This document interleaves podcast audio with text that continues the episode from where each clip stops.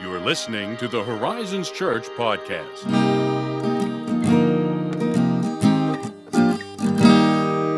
Good day to you, Ethan Bolton. Hello, hello. I spoke over you accidentally. How are you doing? I'm great. That's good. Feeling good. That's also good. That's really the stretch of it. Well, that's not a bad thing. Seminary courses for this particular round are winding down. Nice. Final- I bet that makes a huge difference. Does I get like a two or three week break after this? Well- That'll be nice. That's not nothing. It's not. It's not nothing. At the very least. I look forward to it. Yeah. It'll be great. Nice. Fun stuff. How That's about you? Weird little experience on the way here. Barring the fact that I got turned around because of road work and made some confusing and disappointing and also embarrassing decisions. Confusing and trying to get here. Yeah, it was a mess. Driving to the studio from the other direction, down down the hill, as Yeah. opposed. I don't know what about this was like the sun was shining in a particular way, and then I started hearing like bird song, and it weirdly. I'm not really affected by bird song. I'm not like It's not your. yeah, it's not my love language. but it felt like that moment. I don't know the memory that un- it unlocked, but it felt like it unlocked a memory. Ah. Something about that moment and the sunlight and the temperature and the bird song. I'm like something about that is, was just really nice to to experience. Wow. Yeah, thank thank you God The little gifts. for that little moment. That is that is wonderful. And good coffee this morning. I take it. Yeah, it's gone now. We always have to talk about the coffee. I feel like that's kind of an homage thing we have to do now. Yeah, it was it was excellent. I try I'm trying something new, and I don't remember the name of it. Much like recently Ah, you in that situation. Uh, but yeah, it's it's dandy. I uh, just had an order placed today. Oh, Should be roasting today nice. from Atomic Roasters. That rings a bell. I think I've seen their branding. The blend is called Space Cadet, so I'm excited. Oh, I love that. like a Buzz Lightyear thing over That's here. Come on, cool. Buzz Lightyear. So yeah, And bu- buzz, uh, caffeine, caffeine yeah. buzz. Wow, I had not even hmm put that together. Where you That's- at, Pixar? You are missing a golden marketing opportunity right here. Well, speaking of golden opportunities, Question mark? question mark? I don't know. I don't know what they are. I don't know what to segue. I don't know how to do that for this particular thing, so we're just going to do it because that's what we're doing here. This isn't a sermon. We don't need this is a podcast, Dag Exactly. So, speaking of the sermon, wow, see, it was unintentional. There we Ah. go. In this past weekend's final message from the book of Nehemiah, Yeah. uh, I didn't have time to delve in to a rather strongly worded bit of the uh, verses in chapter 13. Strongly worded, huh? Strongly- That's interesting. Strongly worded. The imagery is it is it is shocking if you've not if you've not read it before Yeah. or you you forgot it was Yeah, there. For real. The review for me was an eye opener. Yeah, I, I basically every year I'm like, oh yeah, that that's in there. Yeah. That happened. Wow. So let me just let me just read these verses because, uh, like I said, I didn't have time to get into them in the sermon Mm-hmm. because there was so much else going on. Steve, why did two chapters, man? Why'd you do that to me? so here are the verses in chapter 13, so verses 23 to 27. In those days also, I saw the Jews who had married women of Ashdod, Ammon, and Moab, and half of their children spoke the language of Ashdod, and they could not speak the language of Judah, but only the language of each people. And I confronted them, and cursed them, and beat some of them, and pulled out their hair. And I made them take an oath in the name of God, saying, You shall not give your daughters to their sons, or take their daughters for your sons, or for yourselves. Did not Solomon, king of Israel, sin on account of such women? Among the many nations, there was no king like him, and he was beloved by his God, and God made him king over all Israel. Nevertheless, foreign women made even him to sin. Shall we then listen to you and do all this great evil and act treacherously against our God by marrying foreign women? Wow. Yeah. So I think there are at least two big questions here. Yeah, I definitely have some. That's, yeah. And those two big questions are one, what's going on with the beating and the uh, removal of the hair? Yeah. And uh, two, what's with the harsh language around marrying foreign women? Yeah. Uh, that, that could obviously create some consternation for obvious reasons. So uh, let's just take them one at a time and try to unravel what's Yeah. what's going on here. So, firstly, may I just start whacking people and yanking their hair around if I think they're act disobediently? No, no, I cannot. What about that apocryphal addendum to Matthew 18? You know, you you can Hmm. you confront the offender privately, then then with a witness, then before the church, and then you beat, abuse, and pull out their hair.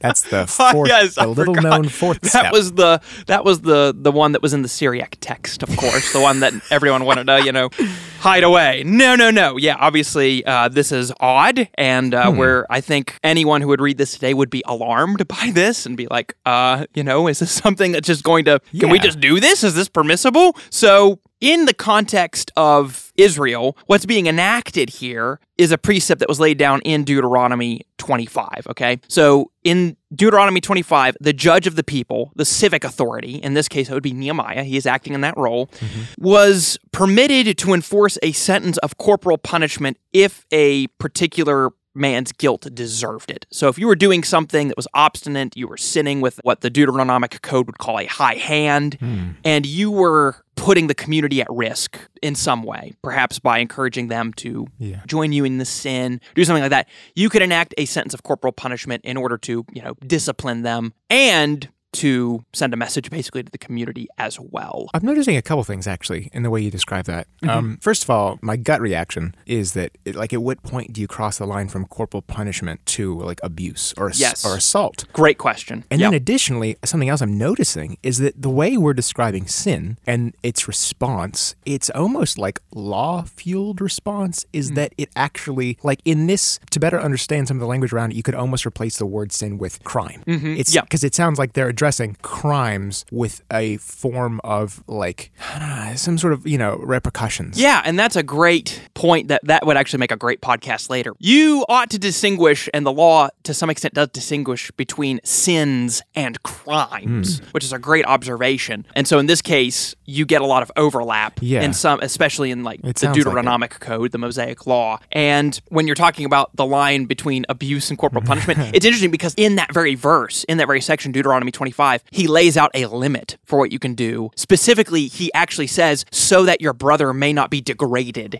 in your sight. So that's where you, have you ever, you all familiar with the phrase, um, the 40 lashes minus one? Yes. that was put in place for that reason. It was so that you couldn't just go over the top and say, well, we're just going to beat you silly to a pulp until we decide that, you know, Until you're like you feel sorry. and dead. Right, exactly. And that was, God put that down as a way of saying, you can do this, but you can't do it to the point that your brother is disgraced, like that you're doing that to him. Hmm. It sounds like that's going to come up later, actually. It is. We then, of course, move on to the, you know, this weird thing about like the plucking of the hair and all of that. And so that's where it comes into this whole quote unquote shame disgrace factor. Because Yeah. I think this is actually true. The more I was thinking about it, I think this would be true for us today, even. Mm-hmm. There's a sense in which like our hair, that kind of becomes a important part of your appearance, which sounds, I mean, that sounds superficial, but I mean, like if someone was like, I'm going to cut true, all your hair off, Yeah. I mean, like that happened like in concentration camps Exactly. like that. You know what I mean? Concentration camps. It's a way to dehumanize people in cults. It's Yes. a practice. It's a known practice. in the military at boot camp, we all had our heads shaved. Yeah. That was part of like the quote unquote breaking down process. It's like, yeah, Yeah. we're just going to make you all exactly. like this. Exactly. So in the Bible, even you see that in um, 2 Samuel 10, 4 through 5, that was when I think it was the king of Ammon.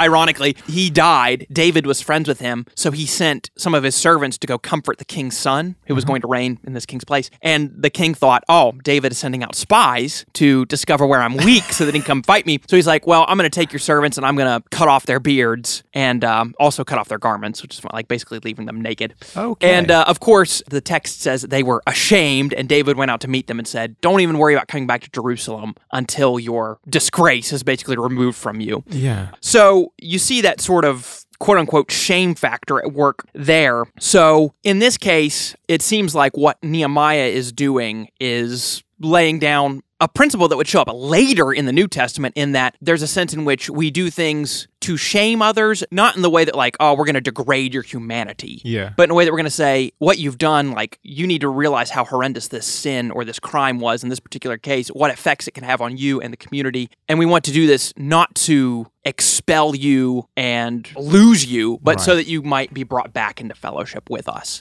So there seems to be some of that at play And I'm. I'm, I'm tempted to say at this point as well is that there is a difference between shame and humiliation. Yeah. Like w- humiliation, I think in this a sort of great- Mm-hmm. arena would be like weaponized, wherein shame, hopefully, is corrective. Yes, that is a great. See, look, you need to come in here. You need to you need to come in and do all that stuff. Yes, that is that is so true because I can't say. Yeah, I don't know. I can say it, but like humiliation would be weaponizing something in order. I think also to like elevate yourself. Mm-hmm. Yeah. And what we hopefully did see at the end of the sermon this past weekend was Nehemiah was not interested in elevating himself. Right. He was seeking to like make provision for the people and to purify the temple and the city. So, also in this text, I think it's important to note that he confronted all the men who were guilty of this particular sin and cursed them, but he only corporally punished some of them. So it wasn't like this universal sentencing where he's like, all of you, I'm going to do this to. Get in line. Yeah, like, all right, like, let's do this. Like, what the text seems to indicate is that there were some who were acting obstinately, like, probably were saying, like, no, we're not going to listen to you. This Pushing isn't back, like, yeah. fighting back, yeah. And uh, there's a great word that's used in some books of church order when people act contumacious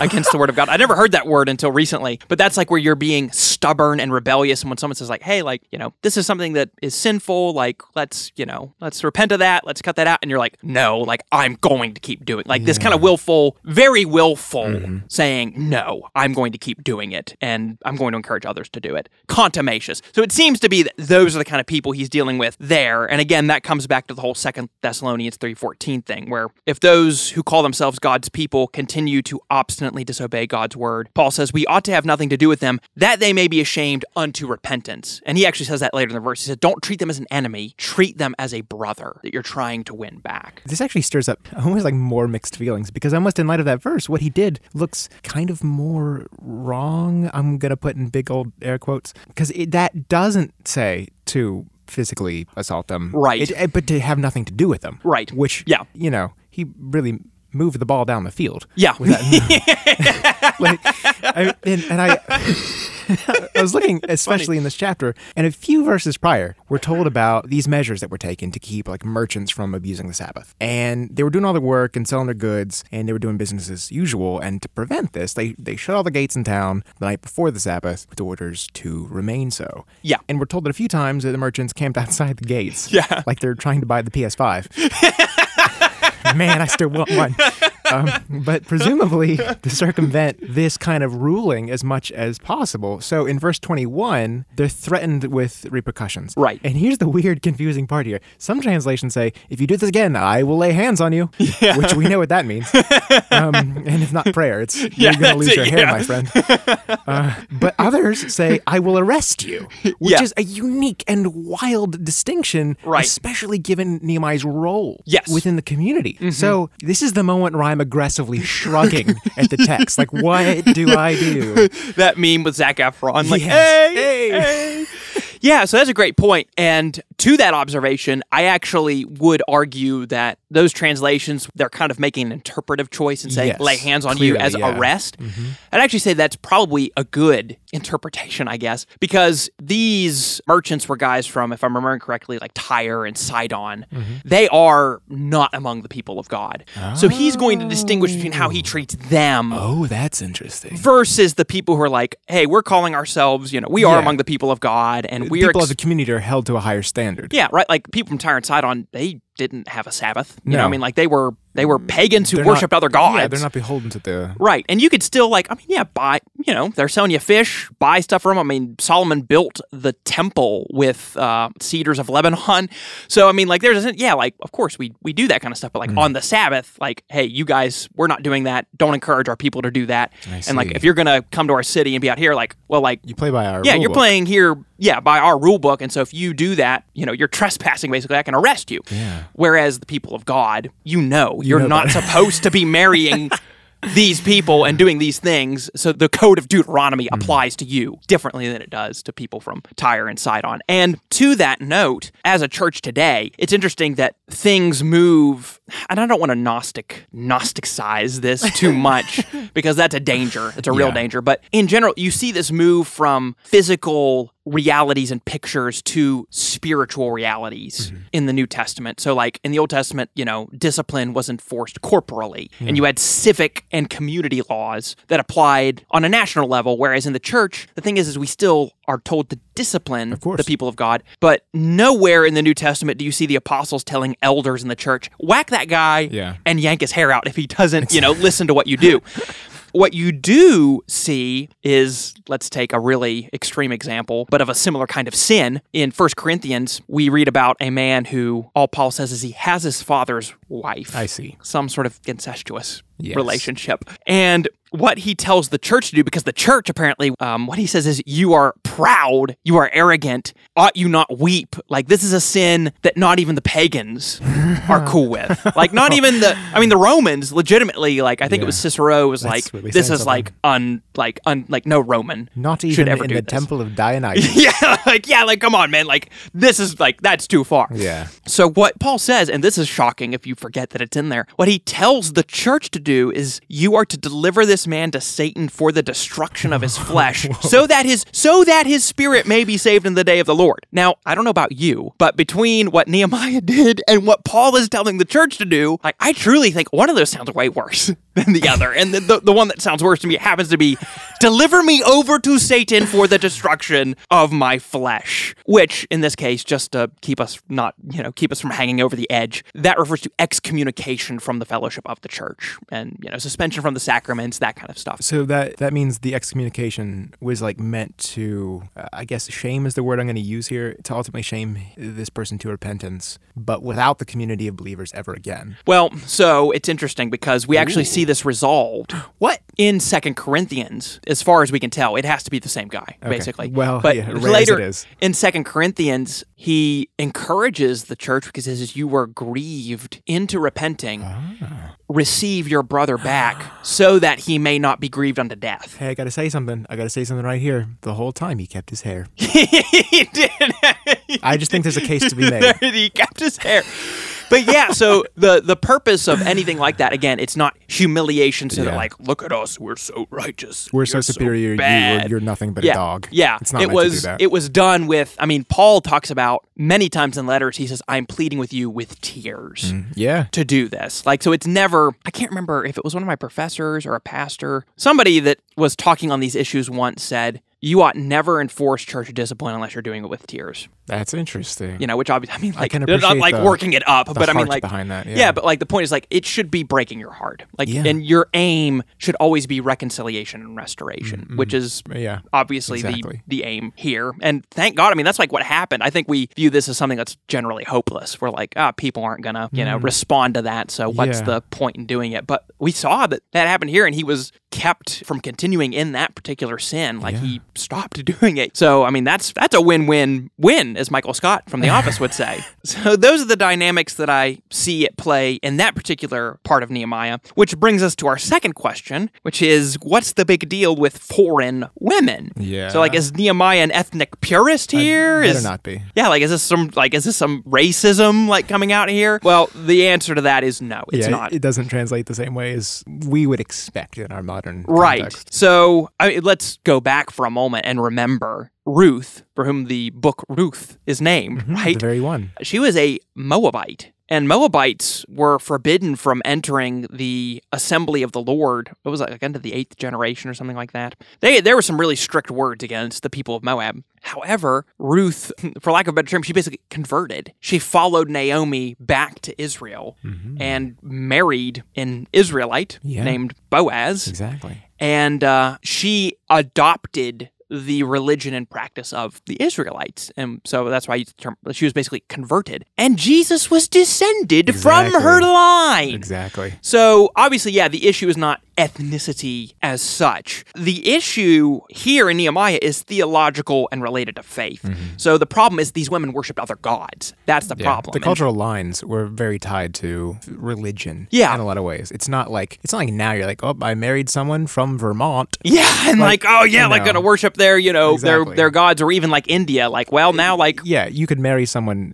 who like immigrated from Russia and also happens to love Jesus. Like that Yeah, exists. Like exactly. that's possible now. And obviously, actually, it did happen occasionally Exactly. back in the time. What it an just excellent point. more often than not, it was yeah, like oh, I'm from Moab, therefore I'm going to worship this religion, yeah, whatever that is. And the strange thing is, like, so many times it went the other way that, like, the Israelite men were like, yeah, we'll, you know, worship your God instead.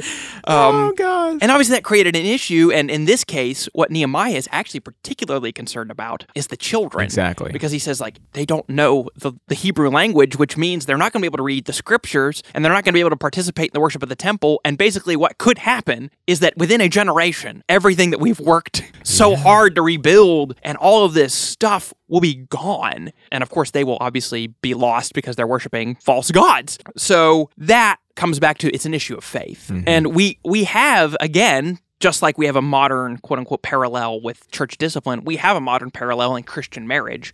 We're still not permitted as Christians to marry quote unquote the daughters and sons of foreign gods. um, you know what I mean? Like Paul says, you're free to marry in the household of the Lord. To use a verse that sometimes the context of it is not necessarily marriage, but it applies to it, is that do not be unequally yoked with unbelievers. What fellowship has light with darkness? What fellowship has, you know, the temple of the Lord with the temple of demons? The point is, is like, yeah, like when it comes to your children and your marriage, it's really hard if you're not agreed on that most fundamental foundational reality, right? Like marriage is already hard enough. Um, I- which, by the way, caveat: I'm not going to be one of those guys like marriage is so hard and you need to just brace yourself. Marriage is so hard. Blah, blah, blah. Like I love being married. Yeah. It's awesome. It's great. There are just some there are some difficulties, obviously. Sure. Like with anything good in life, you do not want to exacerbate that to the unteenth degree, to the like one millionth power by being disagreed on. We worship Jesus. like you know what I mean? We live, we seek to strive after the things he tells us to do. That's going to create obviously some pretty probably big conflict if you're going to press it. Which, unfor- like generally, what ends up happening is if you know a believer marries an unbeliever is what happened with the Israelites. Exactly, right. And there's like you're just like, well, Just I'm just, away. yeah, I'm just gonna not worry about it. So all that in a nutshell explains some of the craziness we saw in Nehemiah. what a ride. What a ride indeed, man! It's like there's a lot. See, that's why I'm like I can't. No. not not a matter of like I'm trying to avoid it. It's like I don't have time to put that like all into my my sermon. Like we just took you know what is this now Oh. twenty some minutes yeah, let's not plus minutes on this. So I'm sure we're over. yeah, that's it. So thank you for listening. Thank you for coming back and listening to our explanation, joining us on this crazy zany journey. Wow. And uh, if you have any other questions about this, hmm, multiple question marks. You might. I can see why. Yeah, send those to podcast at horizonschurch.net or interact with us on social media. And if you found this helpful, you you, it wanna, helpful. you got someone who's read this passage in Nehemiah recently and they're they're confused as heck. If you have a, a bad haircut, Yeah, yeah, and you just want to experience some hope? Question mark. commiserate. you can, uh, you know, leave an honest five star review. Share this with your friends. the path of logic. If you have a bad haircut, leave a five star review. Yeah, that's it. Uh, also, if you have a great haircut, yeah, you're also welcome. Do whatever you want. So, thank you as always for listening, and we'll catch you next time.